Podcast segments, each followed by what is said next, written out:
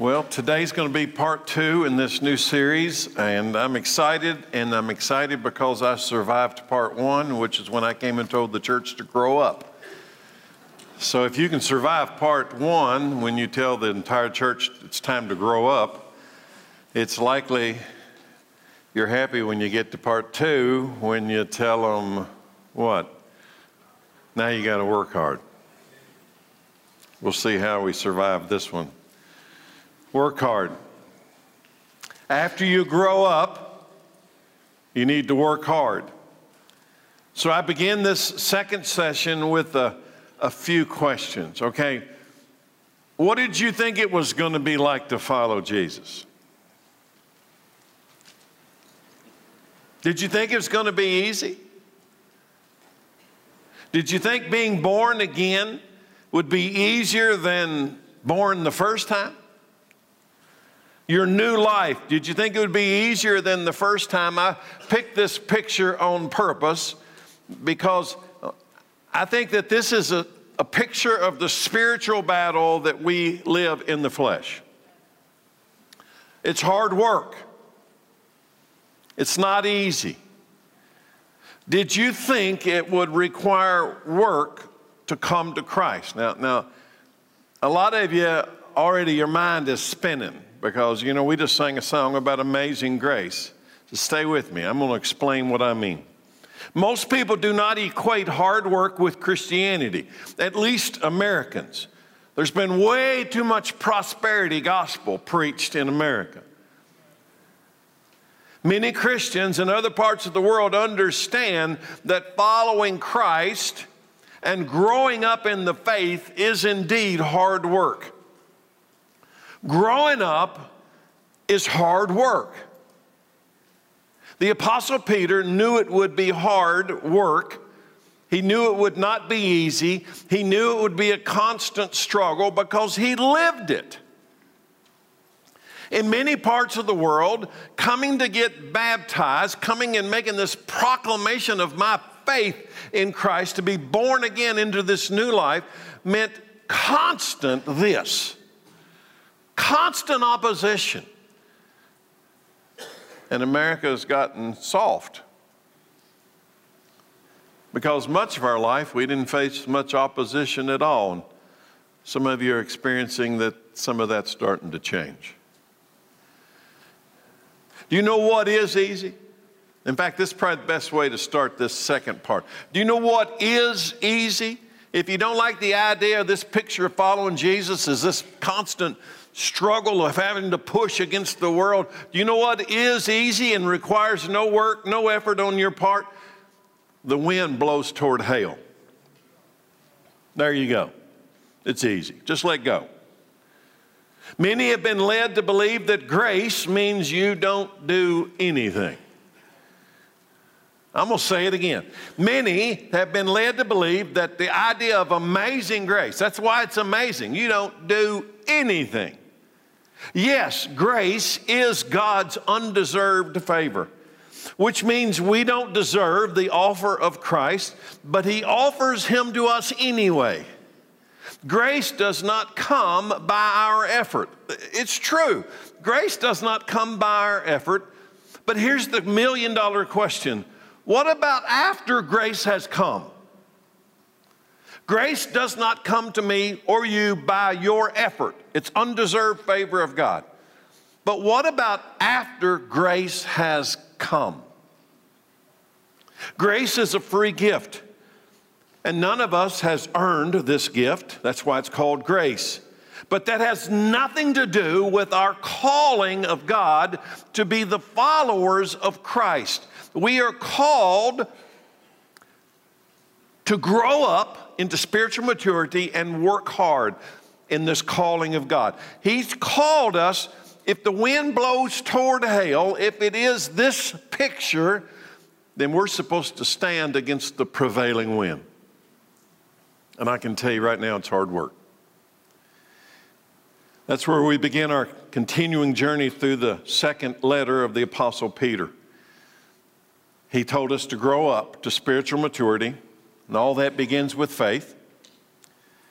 And work hard. Next week, I'll tell you it's going to be beware of false teachers.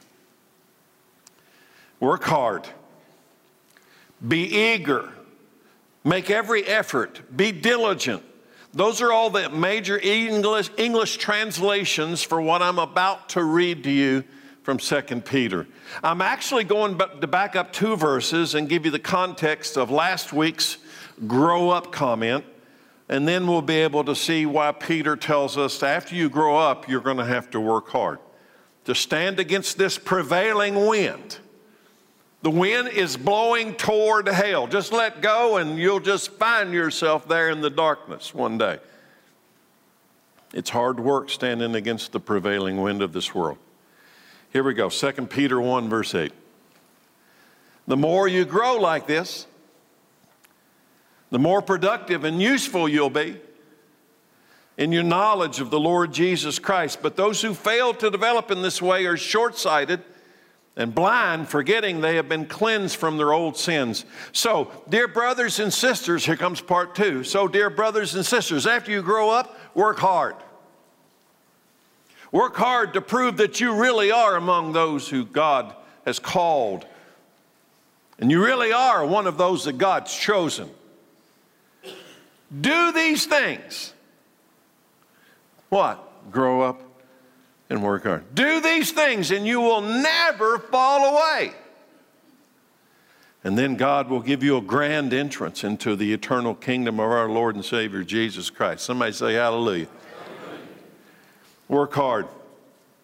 Be eager. Make every effort. Be diligent to prove that you really are one of God's chosen, called you mean I have to do something after I'm chosen? You mean I got to do something after I'm called, after I'm chosen, after I encounter this amazing grace? I've got to do something? Let me describe grace again. I want to tell you the truth. You don't do something that gets you called and chosen, okay? That's why it's called grace. You don't do something that gets you called and chosen, but you are called to do something that requires hard work after you are called and chosen. Is anybody listening? We must all stand against the prevailing wind, and that is hard work. I'm convinced that some of you don't really believe that. I'll just say it. I told you I survived the first session. Grow up. Let's see what happens today. I'm convinced there are people listening to me, either on site or online, that you really don't believe that God's calling has put upon you a task that you are expected to do, an assignment. Many in the American church really don't believe that. And because of that, next week's topic beware of false teachers, many are going to be terribly surprised on the last day. Let me tell you the truth it's hard work to really study the scriptures. Do you think that comes easy for me? It's hard work to deny yourself and serve others. That never comes easy for any of us. It's hard work to work a week of camp or go on a mission trip to some faraway place. You think that's easy? It's hard work to share the gospel with people who don't want to hear it. It's hard work to give away 10% of all you have to advance the work of the kingdom of God. It's hard work. None of that's easy. None of that comes natural to any of us. It's hard work to get on your knees and pray when you don't feel like it. It's hard work to deny yourself. It's just basic, fundamental. It is hard work to deny yourself, take up a cross, and follow this man against the prevailing wind of this world. It's hard work. Is any of this stuff easy or natural to fallen man? No. That's why it's called hard work. That's why Peter tells us work hard, be eager, make every effort, be diligent to prove that you really are one of God's called and chosen ones. The Spirit of Christ is always at work. I need for you to understand a fundamental spiritual truth God is working right Now, He's not idle. The Spirit of God, the Spirit of Christ is always at work. And if the Spirit of Christ is always at work, there's the foundation. If the Spirit of Christ is always at work and the Spirit of Christ lives inside of you, then so should you be working. Do you believe me?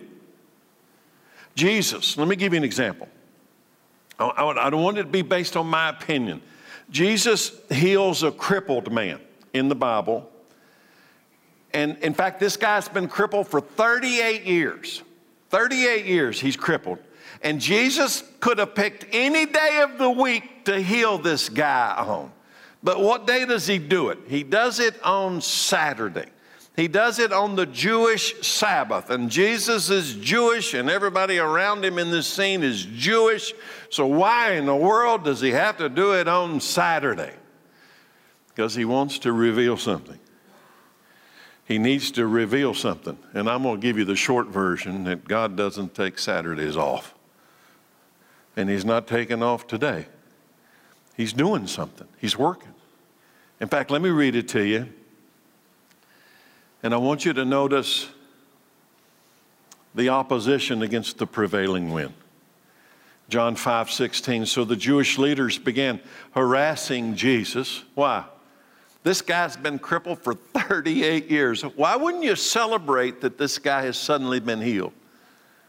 Why wouldn't you celebrate that this guy, 38 years, he's not been able to walk, and now he's able to walk? The Jewish leaders began harassing Jesus for breaking the Sabbath rules. But Jesus replied, Here we go. My Father's always working. Uh oh. He doesn't take Saturdays off. No, he's always working, and so am I. Why, why is Jesus? Because Jesus announced that I am in the Father, and the Father is in me. I'm in the Father, and the Father's in me. And my Father's always working, so I'm always working. Now, how does that apply to us in this room today? If Christ is in you and you are in Him and He is in the Father, that means that you too are always working. He's doing something. God the Father is always working. Jesus is always working. The Holy Spirit is always working. So let's ask the question what about you?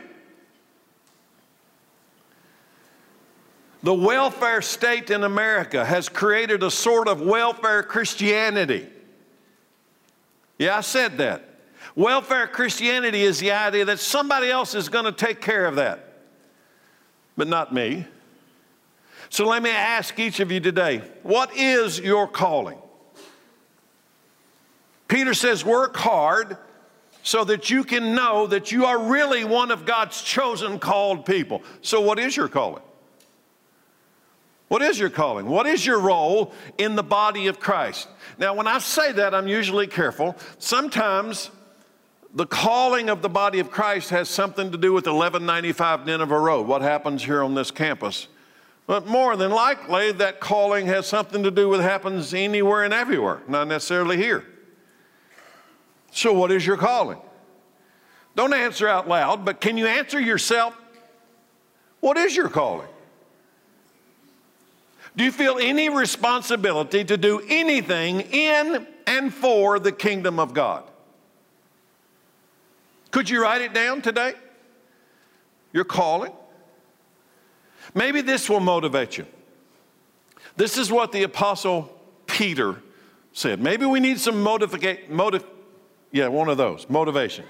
Not modification. I don't even know what that is. Peter says, Do these things. Grow up and work hard. Do these things. You need motivation, and you will never fall away. Now, some of you think, well, that's not even possible. Beware of false teachers. Do these things and you'll never fall away. And then, and then what? God will give you a grand entrance into the eternal kingdom of our Lord and Savior Jesus Christ. Do these things. What things? Do these things, you'll never fall away. What things? Grow up and work hard and beware of false teachers that'll tell you that grace has created a new Christianity where you can just watch it on TV. Yeah, I said it. A new Christianity in a new world where all you got to do is just watch it on TV. You don't have to do anything. Do these things and you'll never fall away. And then God will give you a grand entrance into his kingdom. Listen, I'm going to say it again. Inevitably, somebody will misquote me on this. You don't work hard to be saved. No. You work hard because you are saved. You see the difference? And the Holy Spirit is alive. And the Holy Spirit is working in you and He's working through you because Jesus proclaimed a word of truth. My Father's always working, and I too am now working. And if Jesus lives inside of you, then He has come into you with an assignment. Work hard, take it serious. Let me read Peter's message to the struggling and persecuted church again. I want to read it again, verses 8 through 11. The more you grow like this, the more you grow like this, the more productive church. This is what the church is called to be. The more productive and useful you'll be in your knowledge of the Lord Jesus Christ. But those who fail to develop, they're never going to grow. They're never going to work hard. Those who fail to develop in this way are short sighted and they're blind and they're forgetting that they've been cleansed from their old sins. So, dear brothers and sisters, work hard to prove that you really are among those God has called and chosen. Do these things, and you'll never fall away. And then God's going to do something that's going to blow your mind. Then you're going to, He's going to give you this grand entrance. My mind cannot comprehend it. I believe it, don't get me wrong. My mind cannot comprehend that sentence. Then the Lord's going to give you a grand entrance into His eternal kingdom of our Lord and Savior Jesus Christ. I love how the New Living Translation uses the phrase grand entrance into the kingdom. I, I, don't, I don't even care if I have to slip in through the back door. Just get me in there. The NIV says, gives you a rich welcome. How do you think the Father was going to receive his children? So when you read that, this grand, work hard, grow up, and He's going to give you, you'll never fall away. If you're working hard and you grow up and you take seriously this calling of God upon your life, you'll never fall away, and the Lord will give you a grand entrance. So I've got a question. How did you think the Father was going to receive His children at the end of this spiritual war? How did you think He was going to receive? How would you receive your children when they returned home from a war? It'd be a rich welcome, wouldn't it? I think God is anxious to receive and welcome His children home after the war is over. And some of you sitting here listening right now, you still don't acknowledge that this is a spiritual battle that is raging in the heavenly realms, playing itself out on the earth. It is life and death, it is heaven and hell. There are people who are losing their life and those that are saving their life right now. And He offers you and I grace, faith, and then we grow up to maturity and we become productive parts of the body of Christ. And then, then we work hard because we understand that the battle's real.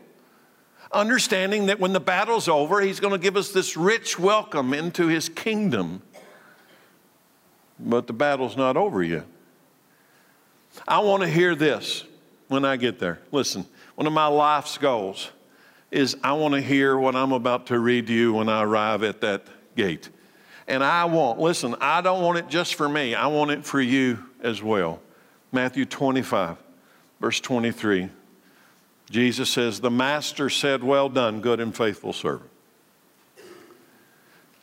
Is that your goal in life?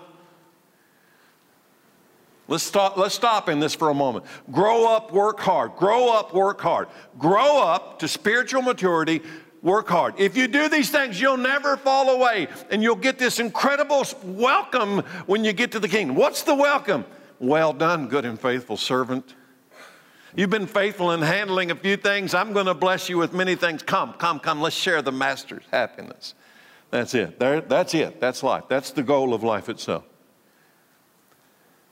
That's the statement of Christ for all who have worked hard And if you look at the context of that scripture, Matthew 25, that's the statement for those who have worked hard and multiplied that which they have received from the master.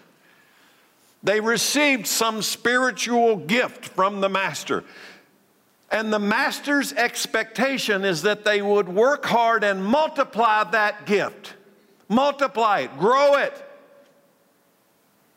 And if they did, and if they do, well done, good and faithful servant. But what if you don't? What if you don't grow up? And what if you don't multiply? You don't work hard. There's another guy in that story. This first guy, well done, good and faithful servant, there's another guy in the story, and he's referred to as lazy. I guess you'd call lazy the opposite of hard work. Anybody listening? There's two guys in the story. Actually, there's three in the story, but there's two contrast positions. One is, well done, good and faithful servant, and the other is, you wicked, lazy servant. There's two people in the story. One's going to get a grand entrance into the kingdom, and one is not going into the kingdom. And what is the clarification of the not going into the kingdom? You're, you're lazy. You're lazy. You never took serious my call to multiply that which I have given you. So let me read it to you.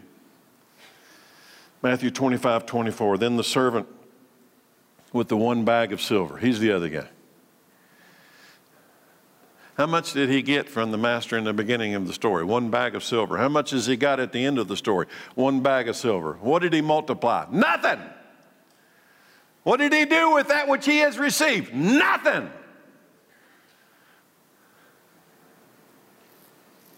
Then the servant with the one bag of silver came and said, Master, I knew. Oh, that's the worst part of all. I knew. I knew you were a harsh man harvesting crops you didn't plant, gathering crops you didn't cultivate. In other words, I knew it was all yours anyway. I was afraid I would lose your money, so I hid it in the earth. Look, here's your money back. But the master replied, You wicked, lazy servant. If you knew I harvested crops I didn't plant and gathered crops I didn't cultivate, why didn't you deposit my money in the bank? At least I could have gotten some interest on it. And then he ordered, Anybody listen to me? Because you know who wrote this? The one who we're going to all stand in front of. You're going to stand in front of him, and I'm going to stand in front of him. And you're not going to be able to say, I didn't know, because you do know. And then he ordered, Take the money from this servant. He's got one bag of silver, got dirt all over it. He hid it in the earth. He never did anything with anything. But I knew you were hard, and I knew one day you'd be back, and I knew one day I'd have to give an account. Take that money from the servant, give it to the one who has 10 bags of silver. Anybody listen? What? Take it away from him. He's going to end up with nothing. He multiplied nothing, he's going to end up with nothing. And give it to the guy who worked hard. Is anybody listening to me? Give it to the guy who worked hard the guy who multiplied. He got much, but he doubled that which he had. Verse 29 to those who use well what they are given, even more will be given. Now, now hold that in your mind, and I will welcome, I'll give you a rich welcome into the eternal kingdom. To those who use well what they're given, even more will be given, and they will have an abundance. But for those who do nothing, even what little they have, even what little they've got, it's going to be taken away from you. Now throw this useless servant. Useless servant, what? Useless servant. He, he, he doesn't multiply, he doesn't do anything, he doesn't work hard, he doesn't grow up. He's a useless servant. Take what's going to happen to useless servants? Throw this useless servant into the outer darkness where there's going to be weeping and gnashing of teeth. It's called hell. He knew about the calling. Did you notice? But he was lazy. Jesus equates laziness with wickedness at the end, and it was hell. Now, I can continue with Peter's letter. If anything primes the pump, that ought to do it. Do you know what it means when the word therefore is used in a sentence in the scriptures or in regular life? Do you know what it means when you see a therefore in the English language in a sentence? Therefore connects the before and the next. What I'm about to read to you is the very next verse that connects the grow up and work hard to the core, to the core. Grow up, work hard, you'll get a you'll never fall away. You'll get a grand entrance into the kingdom. And here comes the core message of Jesus through Peter. Are you ready? Verse 12. Therefore, this is after grow up and work hard. Therefore, I will always remind you about these things. Even though you already know them and are standing firm in the truth you have been taught, and it is only right that I should keep on reminding you. What does he keep bringing up? Keep remind. Therefore, I'm going to keep reminding you as long as I live. Verse 14. For our Lord Jesus Christ has shown me that I must soon leave this earthly life. It means he's the Lord told Peter, somehow revealed to him, you, are not going to live here much longer. Verse 15. So, so I work hard. This is Peter. The Lord has shown me that I'm not going to be here much longer, so I work hard. What's Peter's work hard calling? It may be different than yours, than the guy next to him, maybe different than John's. But what's Peter's work hard calling? I work hard to make sure that you will always remember these things after I'm gone. How would he do that? He wrote them down. Do you know you got a copy? Do you know that's what I've been reading to you? His letter that he worked hard to write. Peter's letter. The words I'm reading to you today are a reminder of these things. What things? Grow up, work hard in this calling of God. This letter has authority, the authority of God. Like the wicked and lazy servant, he knew the expectations of the master, and so do you.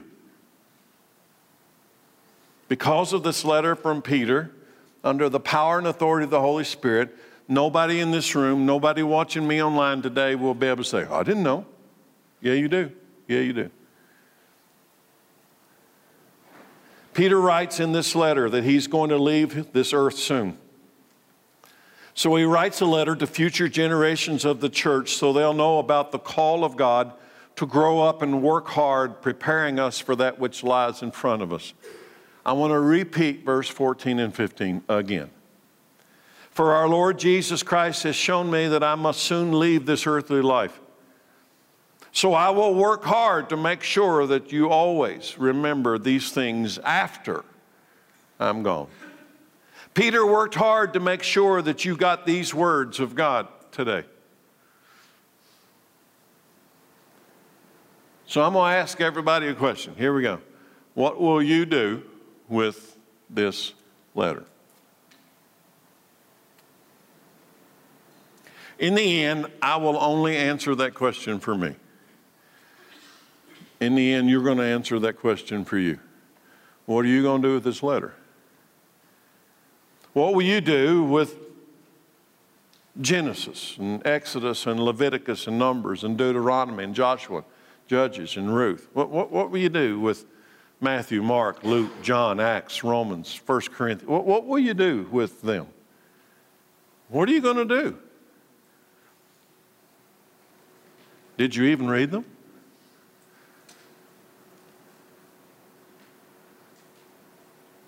You see, you know what grace is?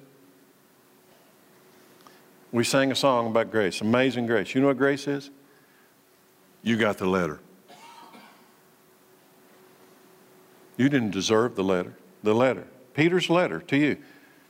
Grace is you got the letter. You didn't deserve the letter. You didn't earn the letter. You didn't do something that made God say, Yeah, he gets the letter. No, grace is you got the letter. You got Genesis. You got Exodus. You got Matthew, Mark, Luke, and John. You got the letter. Grace is you got the letter. What are you going to do with it after you get it? And you can read. I guess that's grace too, that you even have the ability to read the letter. Will God's response to your life be, Well done, good and faithful servant? You got the letter. Or will God's response to you be, You're a wicked, lazy servant? You did nothing with that which I gave you. Nothing. You didn't multiply anything that I gave you. Peter, we know now, has gone to be with the Master, and I don't want any of us to forget the words that he left behind for us to follow. You know what the next verse is? The next verse. And by the way, I'm going to say what I said a bunch of times last week faith, which is the foundation of growing anywhere in anything, faith comes by hearing. And hearing by the Word of God. This is the next verse, verse 16. For we're not making up clever stories. When we told you about the powerful coming of our Lord Jesus Christ, we saw his majestic splendor with our own eyes when, we, when he received honor and glory from God the Father. The voice from the majestic glory of God said to him, This is my dearly loved Son, whom, who brings me great joy. We ourselves heard that voice from heaven when we were with him on the holy mountain. Peter is referring to the transfiguration of Christ. When Jesus took on his heavenly appearance, and Peter got to see it, he got to see Jesus in his heavenly form. Peter saw Jesus in his heavenly form, and in that moment, he heard the voice of God the Father. And Peter can speak with authority because he knows and he saw these things personally. So I'm going to ask you when I read to you 2 Peter today, do you accept the witness testimony of the Apostle Peter? I'm being very pointed on this. This is a man who saw Jesus in his heavenly form. He heard the voice of God. This is my son do you accept his witness testimony? Grow up. Work hard. Do these things and you'll never fall away. And God will give you a grand entrance into his kingdom. Do you accept his witness testimony? Or do you think uh, that's, that's not really what he meant?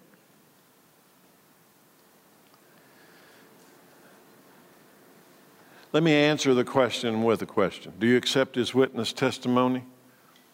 How much time have you devoted to reading and learning the Word of God? It's hard work. I, I, I'm with you. I, it's not easy. It's easier to watch TV. How much time have you invested? How much effort have you invested in reading and learning these words of God? That so many so many people. I think of the generations from the Apostle Peter to today that worked so hard so that you would get a copy of this in your language. I think of back, back in the day when, when those who translated it from the, from the original uh, languages were martyred. They were burned at the stake for translating it into different languages. They worked hard to ensure that you and I got a copy of this thing that now sits somewhere on the shelf and no one reads a supernatural move of God that doesn't move until you allow it to enter the portals of your soul, your eyes, and your ears. Faith comes by hearing, hearing by the Word of God.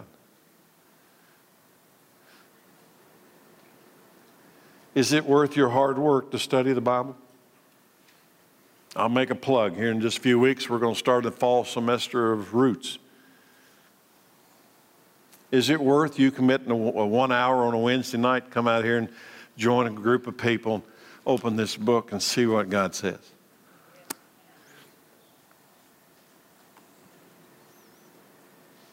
It gets better. It gets harder. Peter continues, verse 19. Next verse. Because of that experience, and he's referring to that transfiguration that he saw with his own eyes, we have even greater confidence in the message proclaimed by the prophets. You must pay close attention to what they wrote. Do you accept his witness testimony?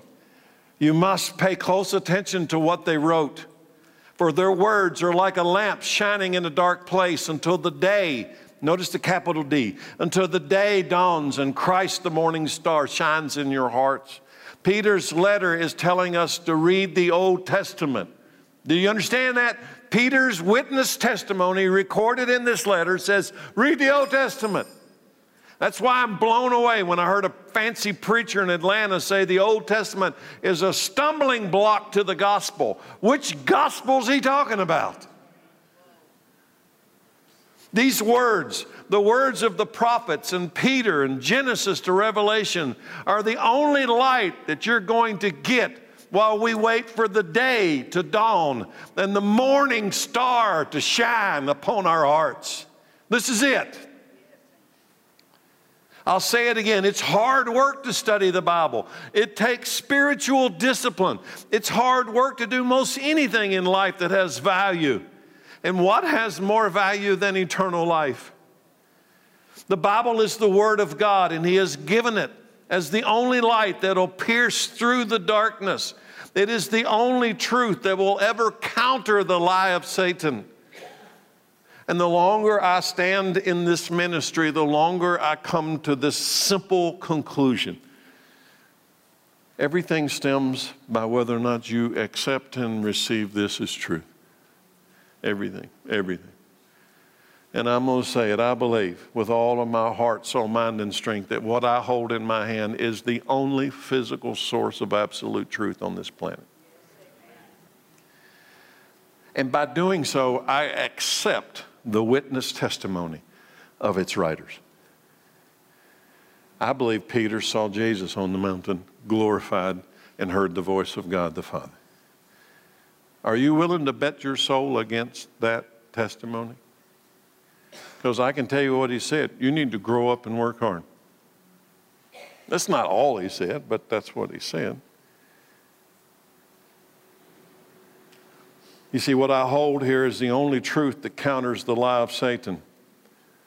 The wicked, lazy servant in Jesus' story knew that the master was going to return. Is anybody listening? When Jesus told the story about the, the guy who had 10 and multiplied it to 20, and the guy who had one and multiplied it to nothing, in that story, that wicked, lazy servant knew the master was going to return.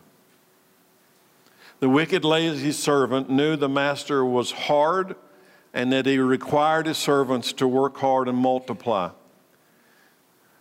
He knew it. Ready? And so do you. And so do you. Yeah, you do. In fact, you know what's the most sobering part of that story? That. To me that. He knew. He knew that the master was hard. He knew the master was going to come settle accounts. And he knew one day he was going to stand and give an account. And yet he was still wicked and he was still lazy. He knew. I'm telling you today, faith is not about knowing about God. Knowing was not enough. Jesus said knowing is not enough. The demons know, but that's not enough. It's not enough to know about the Bible. It's not enough to know about God. It's not enough. In James 2:19, it says, "You say you have faith, for you believe there's only one God? Good for you." Even the demons believe this and they tremble with terror. How foolish. Can you see that faith without good deeds, without hard work, is useless, it's meaningless. Peter wasn't working hard to gain his salvation. Peter was working hard because he knew God.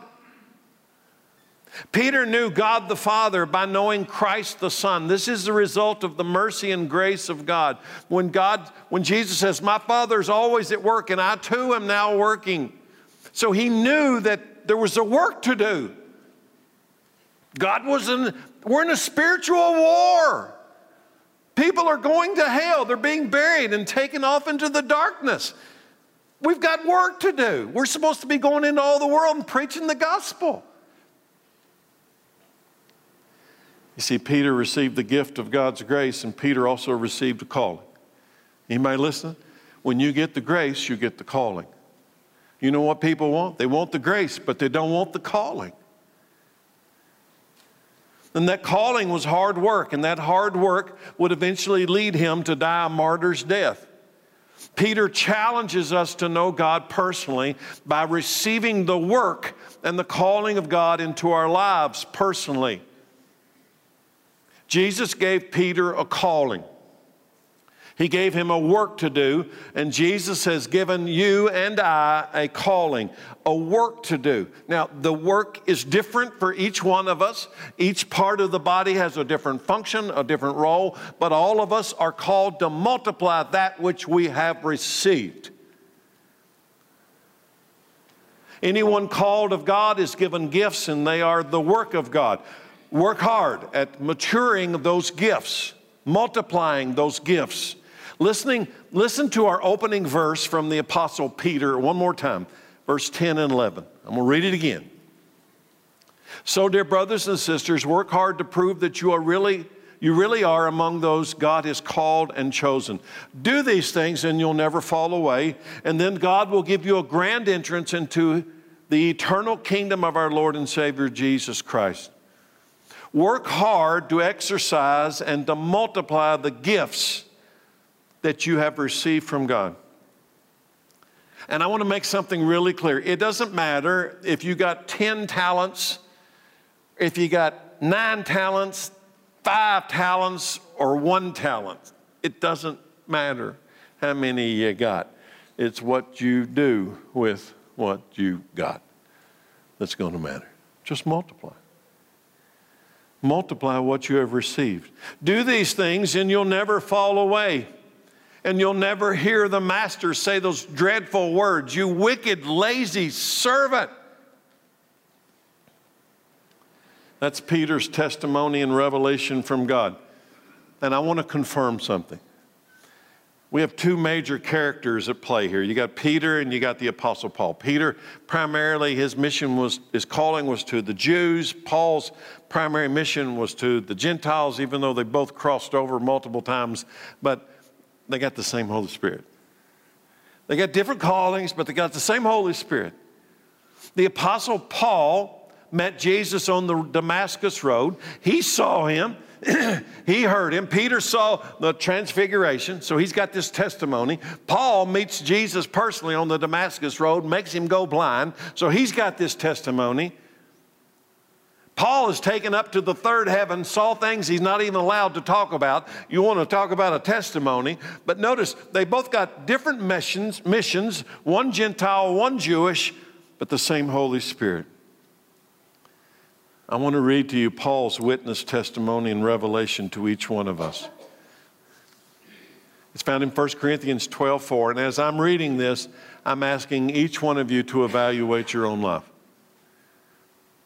There are different kinds of spiritual gifts, but the same Spirit is the source of them all. There are different kinds of service, but we serve the same Lord. God works in different ways, but it is the same God who does the work. It's the same God that does the work in all of us. A spiritual gift is given to each of us so we can help each other. To one person, the Spirit gives the ability to give wise advice. To another, the same Spirit gives a message of special knowledge. The same Spirit gives great faith to another. And someone else, the one Spirit gives the gift of healing. He gives one person the power to perform miracles and another the ability to prophesy. He gives someone else the ability to discern whether a message is from the Spirit of God or from another spirit. Still, another person is given the ability to speak in unknown languages, while another is given the ability to interpret what is being said. It is all, excuse me, it is the one and only Spirit who distributes all of these gifts. And I look around the room and He has distributed all of these gifts. And maybe you have no idea what that was that He gave you. But He gave you, if you came to Christ, if Christ is in you, if the Holy Spirit lives in you, He comes with a gift. He is the gift, but He comes with an assignment. There's a calling, there's a purpose. Do you know what yours is? Have you used it? Have you multiplied it? Are you growing it to maturity? Does it matter?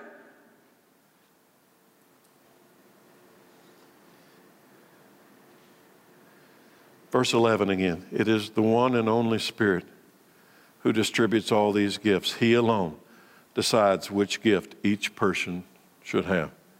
We don't decide which gift we receive.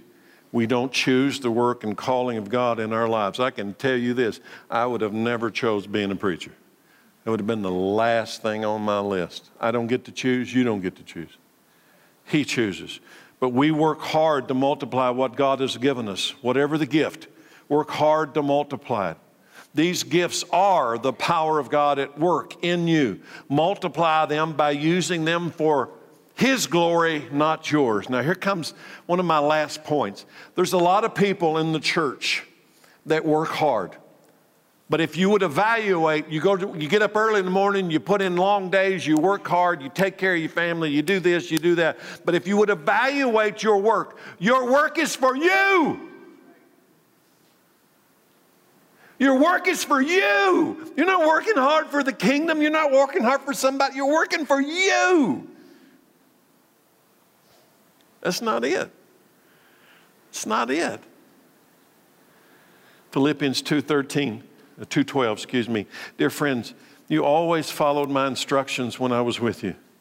And now that I'm away, it's even more important. Work hard to show the results of your salvation, obeying God with deep reverence and fear.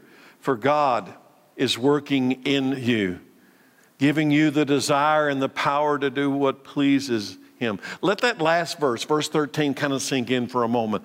It is God that is working in me right now, in you right now, giving me the desire and the power, the desire to do it and the power to do what He wants me to do. It's Him, it's not me, it's Him. With deep fear and reverence for the Lord, I confess something today. I do fear failing God. Can I tell you that? Because I do. Satan wants me to fail. Remember on the night before Jesus died, Jesus looks at Peter and says, Peter, Peter, Peter says, I, I, I'm, I'm going to die for you, Lord. And Jesus says, Satan wants to sift you as wheat. Satan would love for me to fail. He'd love for you to fail. And Peter gives us this word, this supernatural word grow up to maturity, work hard, do these things and you'll never fall away, and God will give you a grand entrance into the eternal kingdom. Do these things and you'll never fall away. What? Continue to grow in the Word. Work hard in the spiritual calling. Let God's power be manifest in your life to do whatever it is He wants you to do.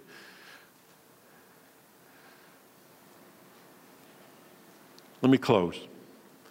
I challenge all of you today to grow up and work hard. And I'm going to tell you where to start. Start with this.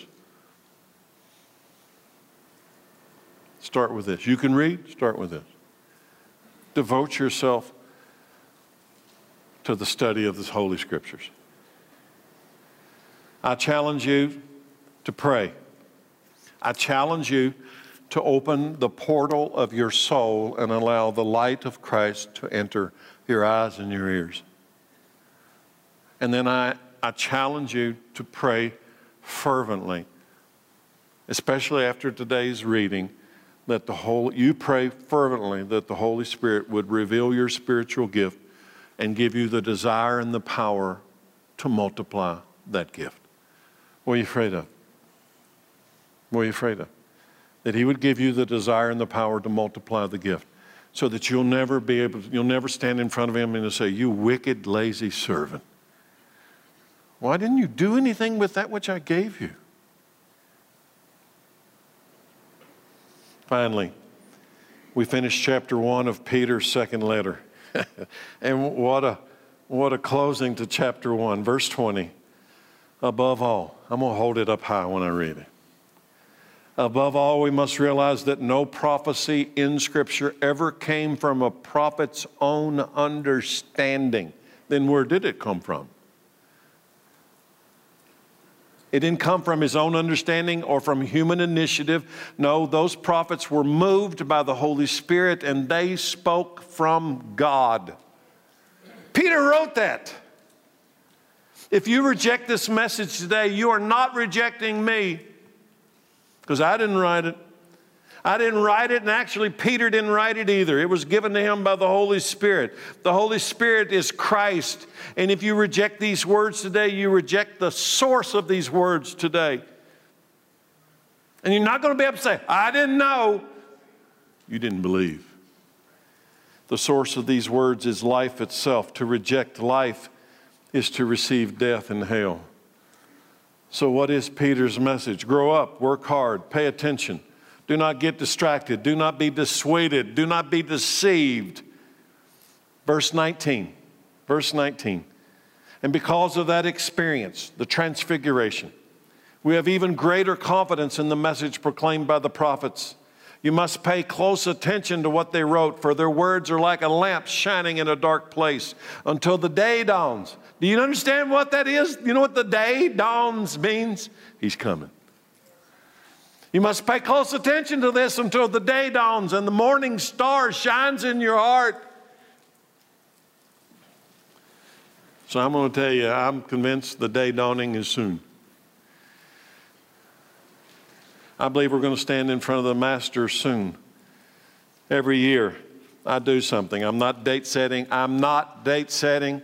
But every year, those who know me personally, I go to the Feast of Trumpets and I always write in big something on the Feast of Trumpets every year because I'm just always excited to think Jesus is going to fulfill the Feast of Trumpets. He fulfilled all of the, the spring feast and the Jewish feast. He is the feast.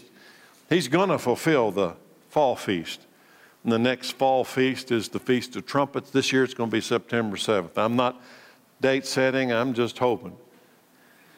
And I'm hoping that when the Feast of Trumpet comes, that might be the day that the Lord says to his bride, It's time for y'all to come home. He'll give us a grand entrance into his kingdom. But whether it's September 7th or whether this afternoon or whether it's 20 years from now, you're going to stand in front of him. And I'm going to stand in front of him. And I have in my possession a witness testimony from one of his dear apostles who told us, each one, grow up, work hard, do these things, and you will never fall away, and God will give you a grand entrance into His kingdom one day. I'm betting the farm on it. All of it. But one last thing. I'll ask Chad to come out for the invitation. Are you ready? What if you don't? What if you don't? He said, Grow up, work hard, you'll never fall away, and God will give you a grand entrance into His kingdom. What if you don't? What if you never grow up? What if you never work hard? You never accept the spiritual gift. You never multiply anything that the Lord gave you. What if you don't? What did he do in the story? He took everything away from that guy. He took it all away. He had one bag of silver and he took it and gave it to the guy who had 10 bags of silver. He took everything that he had away from him and said, You wicked, lazy servant, you're going to be left with nothing. And I'm going to throw you out into the darkness where there's weeping and gnashing of teeth.